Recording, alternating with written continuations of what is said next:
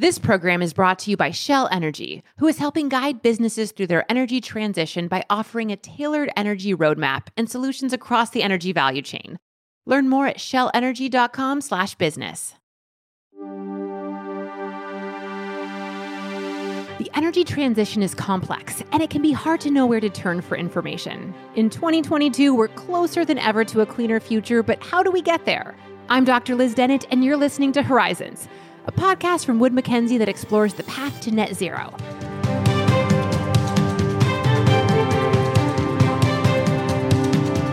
The transition to a carbon neutral economy throws up many challenges.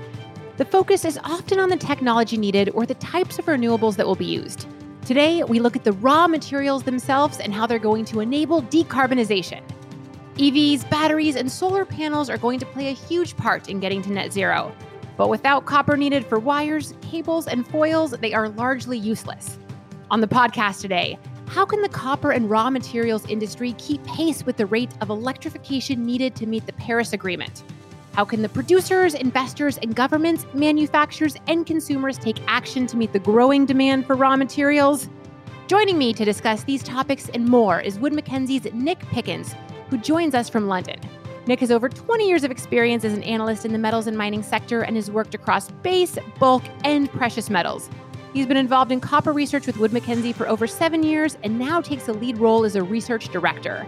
Nick, welcome to your first Horizons podcast. Thank you very much, Liz. It's good to be here. I'm very much looking forward to talking about copper. You and me both. As always, I like to get to the bottom line up front right away can you give us one key takeaway from today's discussion that all listeners should know? Yeah, of course. I mean, we want to get the message across that copper is going to be critical for the future energy transition and to and to reach the climate goals set under the Paris Agreement. Copper is key. Got it. Also joining us today is Bernard Respaut, Chief Executive of the European Copper Institute. Bernard, welcome. Many thanks for the invitation. Looking forward also to a very good discussion. For a little bit more about your background, you became chief executive of the European Copper Institute in 2017, also known as the ECI. Besides driving the advocacy efforts of the copper industry in Europe, you also lead the Clean Energy Transition Program of the International Copper Association, of which ECI is the European branch. Whew. Indeed. Same question to you. What is one thing you would like all listeners to know? Indeed, copper a key material for getting to climate neutrality and getting there with copper will require a very holistic co creation, collaboration scheme to get there. It's not only depending on the copper industry. Interesting. I'm really excited to get into the questions. Uh, before we do that, can you give us a little bit more background into your work at the ECI? So, ECI, we are the advocate of the copper industry in Europe, which means we monitor what is happening on the legislative and also on the market side to make sure that copper keeps a fair share in being a key material for electrification, for electrical appliances, but also for thermal applications. I'll get back to this during our discussions today. And we also take initiatives towards policymakers to make sure that the conditions are there for the copper industry to keep developing in a sustainable way and also to keep playing this key role for society in terms of enabling the decarbonization. So, with that, let's go ahead and set the scene. Why is copper so important as a raw material? Well, about 70% of copper use is in applications which are linked to electricity. And if you look at these trend, this plan to get to a climate neutral economy, a lot of this will be linked to electrification. So it's about new sources of energy. We want to go away from fossil fuels well, it's wind power, it's solar power. This is all transforming one source of energy, wind and sun, into electricity. And you need to capture and transport and store this electricity. But also, if you look at more efficient energy use, because it's not only shifting the mix of energy, it's also better use of energy, so more energy efficiency. Copper also plays a role there. If you put more copper in an electric motor, if you have a different dimensioning, you get to higher efficiency of these motors. So it's on both elements of the climate neutrality, energy efficiency, and renewables that copper plays a major role. Interesting. Nick, anything from your side that you'd like to add here? No, look, I, that's exactly right. You know, it, it's it, copper's role here is is it's an electrical conductor, um, and it's it is the best material and only material in many end use applications, as, as, as Bernard said. So, um, the, the, the key question, and I'm sure we'll get onto this, is how how are we going to to to supply this this material? Um, maybe we can put some metrics around that. Uh, anytime we can throw numbers in there, it's going to be a good conversation. so, with yeah. with that in mind, where does most of our current demand come from? Yeah, I mean, it, it, as we've been saying, it's obviously it's an electrical conductor. Uh, the electrical network is a key area of, of end use demand. So build out of, of, grid networks, probably around a thirty percent or so of, of, demand. It's also used in in, in building and construction, and in, in, the building wires, that's probably another thirty percent or so of uh, of total consumption transport uh, interestingly enough and, and you know it's transport where actually we see a lot of the the growth over the next 20 30 years with energy transition is at the moment a relatively smaller segment of, of end use uh, demand. We, we think about between 10 and 15 percent depending on how you you divide it. And then the remainder is is really in, in, in sort of electrical appliances and con- consumer goods and, and, that kind of thing. Anything from air conditioners washing machines and, and obviously electrical devices and, and so on is there anything surprising that people wouldn't assume that copper is a, a key component of? Actually, people see definitely the link between copper and electrical conductivity. Yeah. But they don't see also the role of copper in thermal conductivity. And Nick touched one application, air conditioning. The heat exchange in an air conditioner is with oh. copper, uh, small diameter copper tubes. And with the energy transition, there is another application which is taking traction where copper plays through the thermal conductivity heat pumps. Instead of having a gas boiler, take a heat pump, better coefficient in terms of energy efficiency, no uh, CO2 emissions. But again, for the heat exchange, copper has definitely a role to play also. Okay, that is fascinating. I didn't even know that. And I feel like once on Jeopardy someone mentioned that that copper was in coins, but it's it's not another place that I'd immediately associate. So that's where current demand is from. Where do we expect demand to increase? I know electric vehicles are something we talk about all the time. Are they more copper intensive than their internal combustion equivalents? Yes, definitely. Um, first, the battery.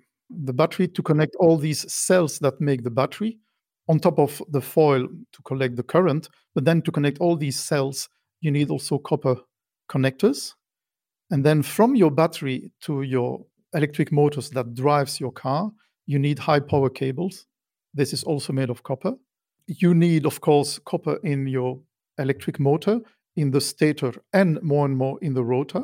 And then you also need copper for the thermal management of the battery, because battery tends to emit quite an amount of heat, and you need to manage this. And there again, these thermal conductivity of copper also plays a role in electric cars. I mean, and then the, I guess the important point to make here is that it's it's the additional intensive use that we see for, for copper in these uh, electric vehicles versus an internal combustion engine car, for example, that that really is the kicker in terms of future demand. Because we we're going to see a growth in absolute terms, you know, volume growth of, of manufacture of these cars. But you know, if if we think that uh, you know an EV has got anywhere to two, three, even four times more copper than than an you know, internal combustion engine, then obviously that that accelerates the the requirement and on top of that, you need to load these electric cars. So you need charging infrastructure, and there per unit, per charging pole uh, for electric cars, we count around 2 to 2.5 kilo of copper needed. As someone that owns an electric car and loves my electric car, these are both key things. Without the charging infrastructure, it's pretty useless as a vehicle. You can't even sit in it and watch Netflix. And where's the fun in that? In terms of electric vehicles, though, driving up copper, do we have a sense of how much that might drive up copper demand? So yeah, I mean, we we've done some um, some some modelling, and then you know, part of the reason uh, we, we're talking today is we put some research out looking at what it takes to deliver well zero carbon uh, over the next uh, 20, 30 years, um, and EVs being a, a, key part of that. And in fact, we're, looking at total consumption across all end use sectors growing from something like 28 million tons through to, to, to 50 million tons, and, and about uh, of that incremental growth, um, EVs is a big portion, uh, something like nine nine and a half to ten million tons of additional copper. And we think that to, to get to that zero carbon, we'd be looking at uh, EVs as a, as, a, as a sort of segment of autos would, would need to grow from, well, less than 10% of the market today, close to something like uh, 70% uh, over the next 15, 20 years. So it has to be huge gains in market penetration for us to deliver zero carbon, uh, and that will require um, you know significant amounts of copper. So if we could do that, if we could go from less than 10% to 70% of electric vehicles, would that put us on a path to achieving the goals of the Paris Agreement? On our analysis that well that will be one contributing factor. Um, obviously there's there's many other things as well that need to happen for us to, to reach zero carbon across you know all industries. Uh, and, and, and as we've stated in the research that it's not just copper that's a critical mineral in, in this in this journey. Um, but but we believe that yeah that's what it will take from a sort of ev perspective to reach one and a half degrees uh, or, or cap the climate change to one and a half degrees by 2050 Today, transport is about 15% of the global anthropogenic emissions. So it's important to solve, but that's not the, the full solution. And so you're you're saying we would need an extra 10 million tons of copper to support that less than 10 to 70% increase in EVs. That's correct, yeah. That's up to 2050. 2050, yes. That's spread over the next uh, two, three decades. Yep. But mm-hmm. um, but, but yeah, it's um, it's a significant volume. If you think the total consumption today is about 30 million tons, so wow, and that's just the automobile market. So as the decarbonization of power generation is underway, how about wind? Yeah, that's a big sector also. Mm, just to give you a number, a windmill requires between three to five tons of copper per megawatt of installed capacity. And we see more windmills coming in. Solar panels also three tons per megawatt. So all these renewable energy creation or generation capacities are going to drive definitely an additional demand for copper compared to the use of copper in the current fossil um, based energy system. This is an increase per megawatt of capacity installed. And also, you since you get into a decentralized system of energy generation, Everybody will have solar panels on their house, etc. You need to interconnect all this. So that's the smart grids that will also require additional cables. Uh, so that's also additional copper. Yeah. So I mean, it, again, some throwing some numbers based on the research we did. We think power generation in, in, for renewables, so wind and, and solar, is, is going to need another two or three million tons, or actually two, two million tons, just over out to 2050 to reach zero carbon. Um, but the big impact actually in, in our analysis is on, on the grid, right? So, um, you know, another uh, 67 million tons of uh, additional copper to, to build out the grid. Uh, I mean, there are sort of grey areas with these numbers in terms of, you know, do you count it as grid or do you count it as wind solar power generation? But, um, you know, to, it, it's it's a, you know a significant amount of uh, additional um, volumes needed. We have a, a very similar estimate. It's about nine million tons extra for electricity generation and transmission up to 2050. So, not to call out the elephant in the room here, but I'm sure our listeners are thinking about it because I'm thinking about it. Where are we going to get all this copper from? And do we have enough copper that we can get in a sustainable and green way? Well, in, in, in my opinion, it's going to be challenging, that's for sure. Um, but it's never been easy to produce copper, right? Copper is uh, to, to, sort of explore, develop, and, and bring online a, a, new copper mine is no easy thing. Uh, it takes time and it takes a lot, a lot of investment. Uh, and so to you know accelerate that copper supply, it's going to need huge focus and, and buy-in from um, from governments, from mining companies, and from investors. The, the, other thing, to, the point to make about copper, obviously, is it's a, it's a finite resource. So if you if you look at our forecast, and we, again we're talking about this time frame over the next 20, 30 years, um, if if we look at the copper mines that are producing today, then their production falls over that time period as, as reserves deplete and as, and as grades decline. Um, and at the same time, we've got this growth in, in, in demand that needs more copper. Um, so that means you have this in, implied gap opening up um, that requires filling. When we when we look at that accelerated uh, transition uh, scenario, we we think you, you, need close to sort of 10 million tons of, of additional copper over the next 10 years to, to, to keep on to on that trajectory. And so, yeah, that will have to come from projects that have yet to be sanctioned and committed to. And there's no doubt in my mind it will also have to come from from other uh, sources as well, um, that, in, including secondary um, supplies um, such as such as scrap and recycling.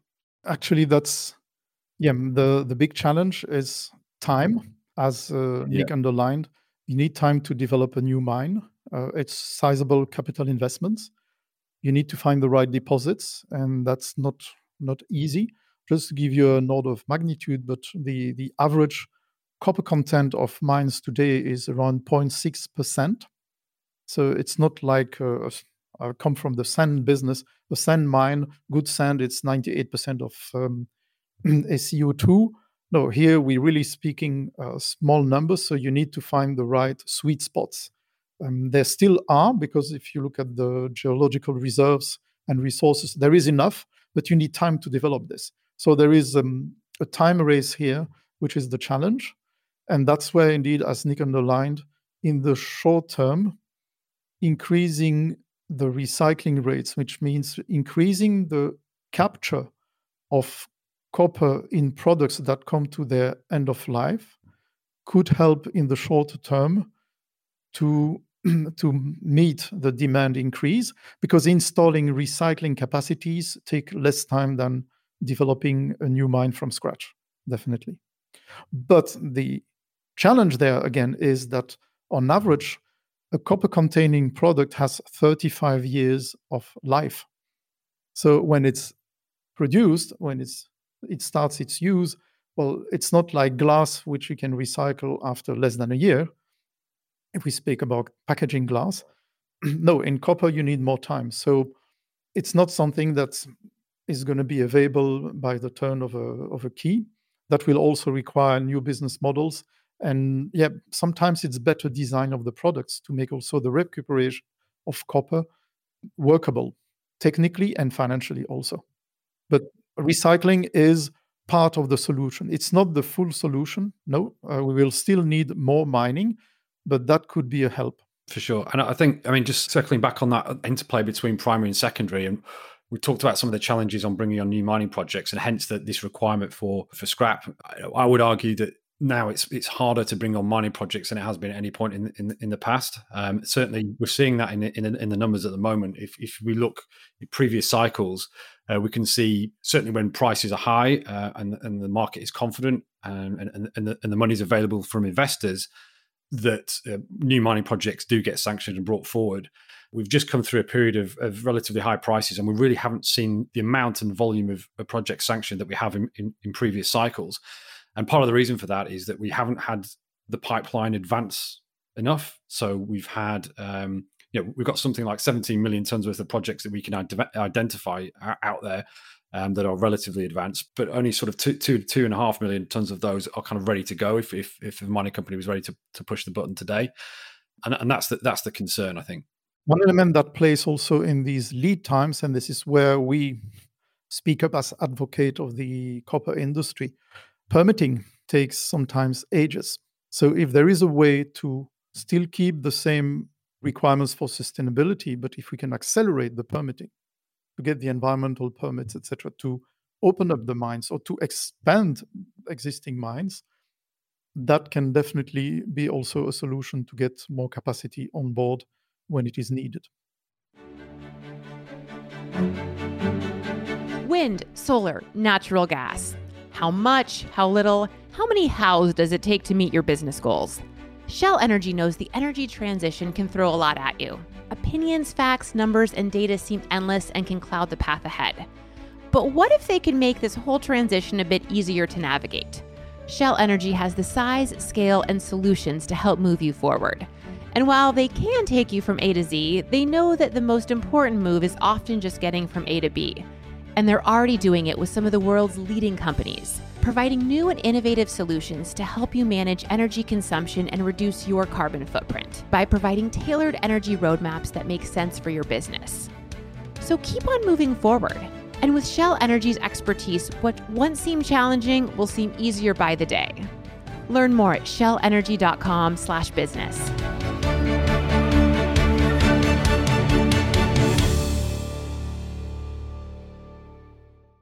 I have so many more questions to jump into here, and I, I'm not quite even sure where to start. But I'm a geologist by background that listeners will know because I mention it as a badge of pride pretty much every chance I get. From a geological perspective, speaking of mining, do we have a a raw sense of how much copper we can easily get to, and then what advances in technology will unlock additional copper? For instance, with, with hydrocarbons, the advent of unconventionals unlocked a whole bunch more subsurface deposits than we had traditionally. Are there is there a sense of that for copper as well? I mean, there's there's there's lots of ways to look at this. Certainly, you know, it's, it's always hard to predict the, you know new technologies that we haven't seen yet. But you don't have your technology magic eight ball on you. Come on, guys. If, if I had a magic one to bring on all of that copper, I would, yeah, I'd be a rich man. But uh, I think um, what we can see the emergence of is ways to extract value and, and, copper from sort of lower grade material that's been mined previously. So what I'm thinking about specifically here is things like sulfide leach. So there's this, you know, um, as a, as a mine, uh, certainly a big porphyry copper deposit in, in, in, the type of which we see in Americas um, develops uh, or, or, or, transitions from a sort of oxide cap, which can be extracted through acid leach into sulfide. It, it, it shifts from a one particular process to another, and often that transitional material is, kind of lost or not recovered. And I think that there is certainly a lot of um, advancements now in, in, around sort of sulfide leach and, and, looking into how we can kind of extract some some more value from um, from from, from that, those particular types of deposits. So that's kind of one area I think there is potential for, for more life extensions and for um, incremental expansions. But again, we're talking at the margins here, and it's not going to be the equivalent of bringing on a brand new uh, greenfield project. No, it's going to be, as you say, it's going to be marginal improvements, which is good, which is recuperating a key material, but it's not going to move the needle significantly. In terms of copper production, we we've had some really good improvement more on the energy efficiency side uh, with the introduction of the blast furnaces for smelting, but that's more already downstream after the mining. But the mining of copper, well, it's like for every metal, you have to get the rock out to concentrate it the best you can, especially if you have low grades like we have and then you have to use heat to get into into the final metal. In terms of recycling going back to the conversation we had earlier it sounds like large scale coin drives to recycle all the copper containing coins are probably not going to be a solution. But what specifically does need to be in place to increase the recycling rates of copper containing products at the end of life? You mentioned that these things typically have a 35 year lifespan. Are these air conditioning units? What what are these things and how can we help? Well it's all the cables.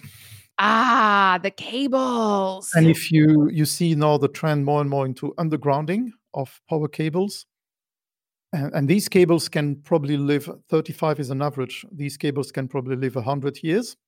And after 100 years are you going to dig it out if in the meantime you have built houses or plants or railway tracks on top of it. So that's part of, of the losses. So that's where we need to also think um, in the design, in the engineering of copper uses. Can we improve the recyclability in terms of recuperating the product, cable, once it's um, once it's hitting the end of its life? Instead of letting it sit there, as is usually the case, or eh, when it's too complex to separate from other metals, uh, from, and this is what we see more and more with the miniaturization of cell phones, etc. Well, then it becomes prohibitive economically to recuperate. So that's where product design is important. And Europe is leading the way there with the the eco design directives they are developing. It's really about thinking when you design a product, think about what is happening at the end, not only during the service of this product, but at the end, how can we recuperate a maximum out of it? Absolutely fascinating. So, going back to some of the things we touched about earlier in the podcast, copper is going to have essentially an exponential increase in demand between now and 2050, so a relatively short time frame. Is copper the only raw material facing that challenge? Are there others? And if so, can we learn lessons from them? Well, we we do see today also quite a challenge for other metals like lithium that goes into the batteries.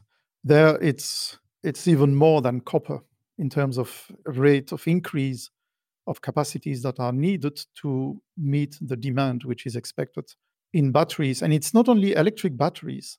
Again, let's not forget if we go to renewables, this is intermittent energy generation. If there is no sun, you get no electricity on your solar panels. That means you need more storage capacities in the grid and after the meter. And this is also uh, linked to metals like lithium or cobalt. So there is there also quite a quite a challenge for these industries to be met. So that's where again we, we should look at the big picture. Uh, even if we manage to get all the supply of copper according to these forecasts, let's hope lithium can do because otherwise you still won't have the batteries for these cars, which are in demand.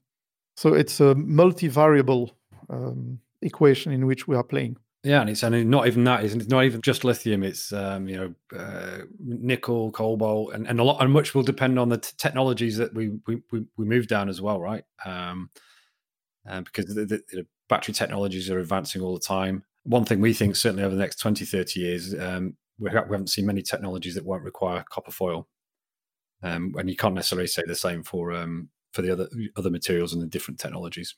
All right. So, big question here how much is all of this going to cost? Well, you know, as, as I've said earlier, it's not not easy and not certainly not cheap either to uh, to develop a copper mining project. Um, you know, we, we try and track all the mining projects that, that are out there in the world, and we, we, we look at what their their capital cost is, um, what what their economics look like. We think sort of the average capital intensity, so the, the amount of capital needed per annual ton of copper produced, is anywhere between twenty and twenty five thousand dollars per annual ton of copper. Um, it's a simple equation, really. You, you, multiply that by your, your supply gap over the next 10 years, and that's investment of, of anywhere between 20 and 25 billion dollars a year of, of capital needed to, to, to produce that, that primary copper. So these are very large numbers. Is, is it, how does it compare to uh, the past? And is, is that usual in the sector? Well, there's only a period, I'd say, just leading up to a, kind of booming growth between 2012 and 2014, um, where we saw capital investment close to, to that amount. Um, but it was for a short period of time. Um, and, and prior to that, we, we, haven't really seen that amount of capital flowing into, into the sector at, at all. In fact, it's been um, a fraction of that. Um, and we're talking about 20 odd billion uh, for a sustained period. So, yeah, it's a huge challenge. And there are obviously various, various different sources of, of capital. Um, and I, I, think there is uh, an understanding out there from from from investors that um, this is an, an exciting uh, sector, but um, it, that needs to come to the table. All right, Nick. So I have a follow on then. What are the factors that are going to influence investment on new projects all the way through to the cost of the raw material themselves? Yeah. So I mean, if you think about the incentives, what's going to draw investment investment in? Prices, you know, so an expectation of higher prices and and and and, and, and higher prices sooner. And I think, look, in the two scenarios we've looked at, um, it's quite diverging, certainly over the near term. If you look at the, the current market conditions, the outlook is is not fantastic, to be honest. The, you know, the macro is looking, um, well, the market's looking a bit nervous about about the future, and there is a concern that that could, in the near term, actually dampen demand, and therefore we could see prices soften, which would be um, very difficult then in, in that kind of environment to to see um, projects and investment moving forward when actually all anyone everyone else is concerned about is just pre- preserving their balance sheets. On the flip side, when we do uh, our accelerated energy transition uh, modeling, um, we, we think about the fact that you know there is an energy crisis now in Europe, for example. Um, perhaps there is more going to be more infrastructure spend around renewables to sooner rather than later in order to help alleviate that. And, and actually, this all of this demand comes comes quicker. Um, and then in those that kind of scenario, we see um, much higher prices near term. Um, and that would be enough, or that would certainly help in, in incentivizing um, the development of those projects longer term. So it's going to be a quite a difficult balance over the near term, over this sort of weaker macro, and um, but equally trying to move projects forward that are going to help us in this this zero carbon journey. Really insightful. Um, so we've talked about supply and demand, recycling and mining. We've even touched on the costs. What other pieces are important for listeners to know? Bernard, let's start with you. Skills mining requires new skill sets also. Um, mining is getting more difficult. Um, as we said, we want also technology to help, big data, remote trucks, uh, remote mining equipment, etc. So we need, no pun intended, we need data miners. Um, we need analysts. We need people who are much more onto all the environmental questions. So we need new skills. We need to attract also new people, young people into the mining sector. And that's a challenge because yeah, um, you don't find a mine in the center of a of a big city. It's usually in a remote area, but it's a fascinating world. We need to also get out as mining companies, as metal producers, to the young people and say you can have a great, interesting, fascinating career in this world. Also, uh, it's not only the Amazons and Google of this world uh, which are the interesting spots and and again if we we need to cope with this increase of demand we will need more people and also with these new skill set. So that's that's quite um, quite a challenge also that we need to address now. I, yeah, I, I, I, completely agree, and I think um, the, the, other the other element to all of this, which perhaps we haven't uh, touched on, is is around government and government policy on the attitude towards mining and bring, bringing on um, new projects. Uh, I think at the moment it's this, there is a recognition globally that um, there needs to be action on, on on climate change, and we want to be able to limit carbon emissions and so on. And, and actually, a lot of countries and governments now are talking about you know the the, the, the term critical minerals is kind of one that's being um, being talked about but you know copper is is vital as well and at the same time it seems to be getting harder to to to, to um, move forward mining mining projects and so it's it's it is difficult you have communities uh, that that probably don't want big mining projects built in their in their backyard and there's also other impacts on the, on the environment as well such as water I think government and industry has to, to, to work together to find a solution around this so that projects can get developed uh, quickly. And also, the mining companies feel happy about investing in certain regions of the world um, for the long term. So then, from an, a consumer action standpoint, aside from maybe learning more about potential mines and and really trying to understand the end to end life cycle of copper, what are some other things consumers can do? Do they need to be prepared to pay more for copper, for instance? I think it's more about developing this mentality of reuse, don't spill. I'm sure all of us have two, three, five old cellular phones in the drawer at home or somewhere in the box in the cellar that we kind of forget.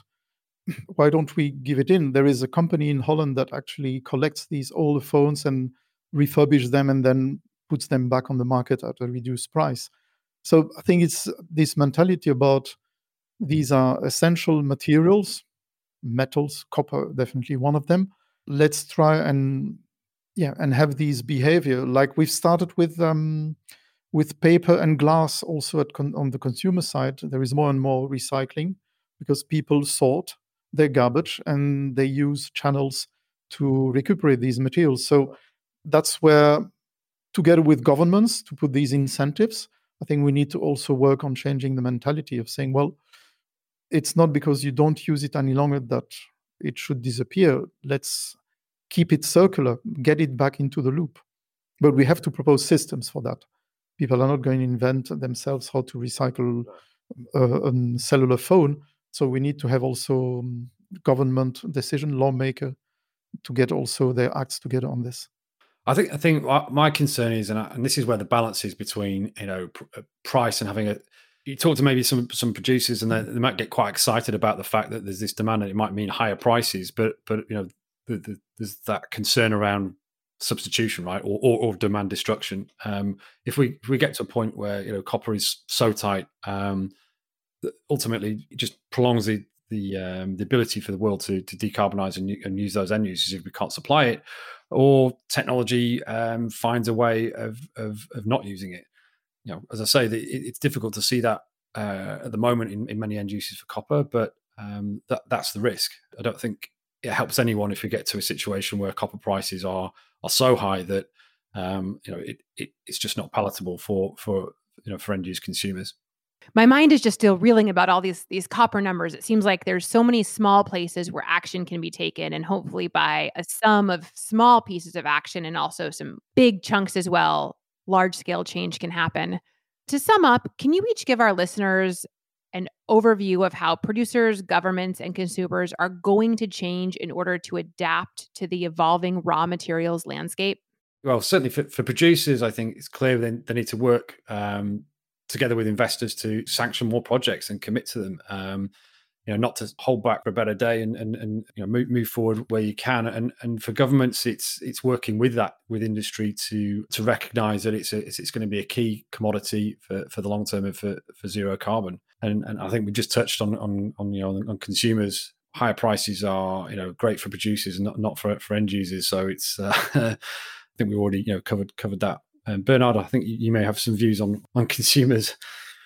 Yeah, well, first, maybe um, I'll give you three points. One first point, which I just want to to take opportunity of this um, this session to to somehow announce, we are about finishing uh, quite an extensive exercise within the ICA membership, so copper producers, to um, define a decarbonization roadmap. Will be called Copper: The Pathway to Net Zero. So the industry is also acting responsibly in trying to decarbonize also the production of copper because every ton you produce today of copper there is some co2 emissions so copper is not only a decarbonizer uh, it's a key material for the transition but we also want to be at the end of the road we want to be also a zero carbon product. So we're working on that and more about this uh, very early in 2023 but all these game as i said earlier this is so multivariable. For me, the key,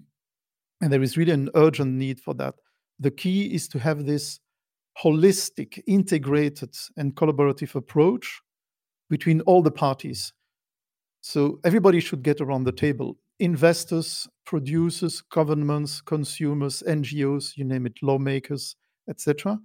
But we should get around the table without any fear and without any dogma.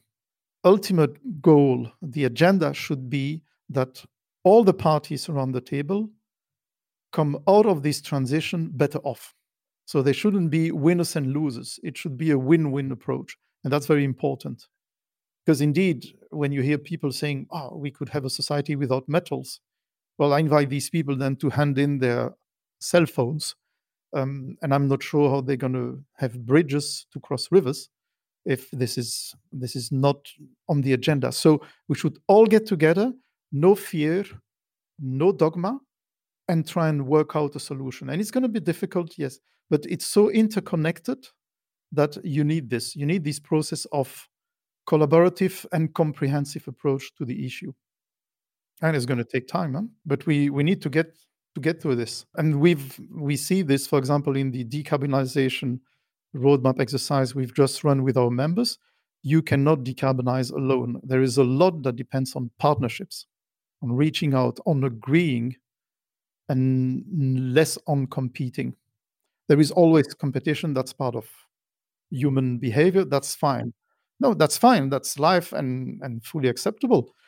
but on some topics, we should maybe get one step further and say, how can we collaborate on finding a solution together on this? Mm-hmm. Because indeed, it depends on not only a company or a country. Sometimes it's much broader than that. So, where can listeners learn more about the work that you've been doing and about um, some of the things you've been teeing up with the European Copper Institute? Well, we have our website, copperalliance.org. We are available 24 7 to answer questions. And as I said, we will, in early 2023, we will also come out with our um, decarbonization roadmap. I'm very much looking forward to that. I'm gonna gonna put a calendar placeholder in to shoot you an email, probably like January 1st. Be like, it's early 2023. When can I have it? Can we do it January 2nd? That would be easier. you know what? Let's do January 5th just to make sure that it That's doesn't get lost deal. in the post holiday. That's a deal. Yes. Thank you both for this very, very insightful conversation today. Nick, first off, is there anyone else you would like to give a special thank you or shout out to today? Yeah, sure. Well, the, the, certainly our copper team. Uh, we've obviously done this research recently on on zero carbon, but um, you know it's a, it's a team effort. Um, certainly, Bavier, Eleni, Carl, Emily, the rest of the team um, all worked uh, very hard on on on this uh, on this data modeling. So yeah, of course, uh, big thanks to them. And where can listeners learn more about the work that you're doing at WoodMac? well, certainly they can uh, they, they can go on the, the WoodMac uh, website. Contact details on there, and and, and I'd, I'd, be happy to answer any questions on the research that we've we've been doing. I'm I'm on LinkedIn, and and you know feel free to reach out. No problem at all. I can just hear your inbox blowing up with copper questions right now. And then uh, Bernard, same question for you. Is there anyone you'd like to give a special shout out or thank you to today? Uh, well, first to Wood Mackenzie for the initiative, and on top of this initiative for the very good work that you are doing and we we do use a lot of the work which is being done by the copper team because it's a it's a really I would say good sounding board and center of expertise, uh, which is very important for our industry. And a special thanks to our members um, who are every day doing their best to try and get the copper that society needs. And I know you already teed up where listeners can learn more about the work you're doing, but is there any other resources you'd like to share with them? Um, well, I'm on LinkedIn, so feel free to link. And uh, I've just opened a Twitter account, so Bernard Respaut on Twitter. And if there are questions, feel free to ask them, and we'll do our best to answer. Outstanding, and welcome to the Twitterverse. Thank you. Although I'm much more of a LinkedIn person myself, so you can always slide into my LinkedIn DMs. Mm-hmm. Thank you both. This was truly a mind blowing conversation. I I am excited for the people sitting next to me on airplanes in the foreseeable future because they're going to hear all about copper. These random strangers that are going to be next to me have a lot of really cool things to look forward to and that would not be possible without both of you and your attendance on this podcast. So thank you. Thank you to you. Have a very good day. Thank you. Getting to net zero will require a global collective effort, utilizing renewables, shifting to electric vehicles, and investing in new energy technologies. These, in turn, require raw materials to work, and copper is a key resource. In the form of wire, cable, and foil, copper will be in huge demand in the coming decades. Wood Mackenzie predicts a need for 9.7 megatons over the next decade.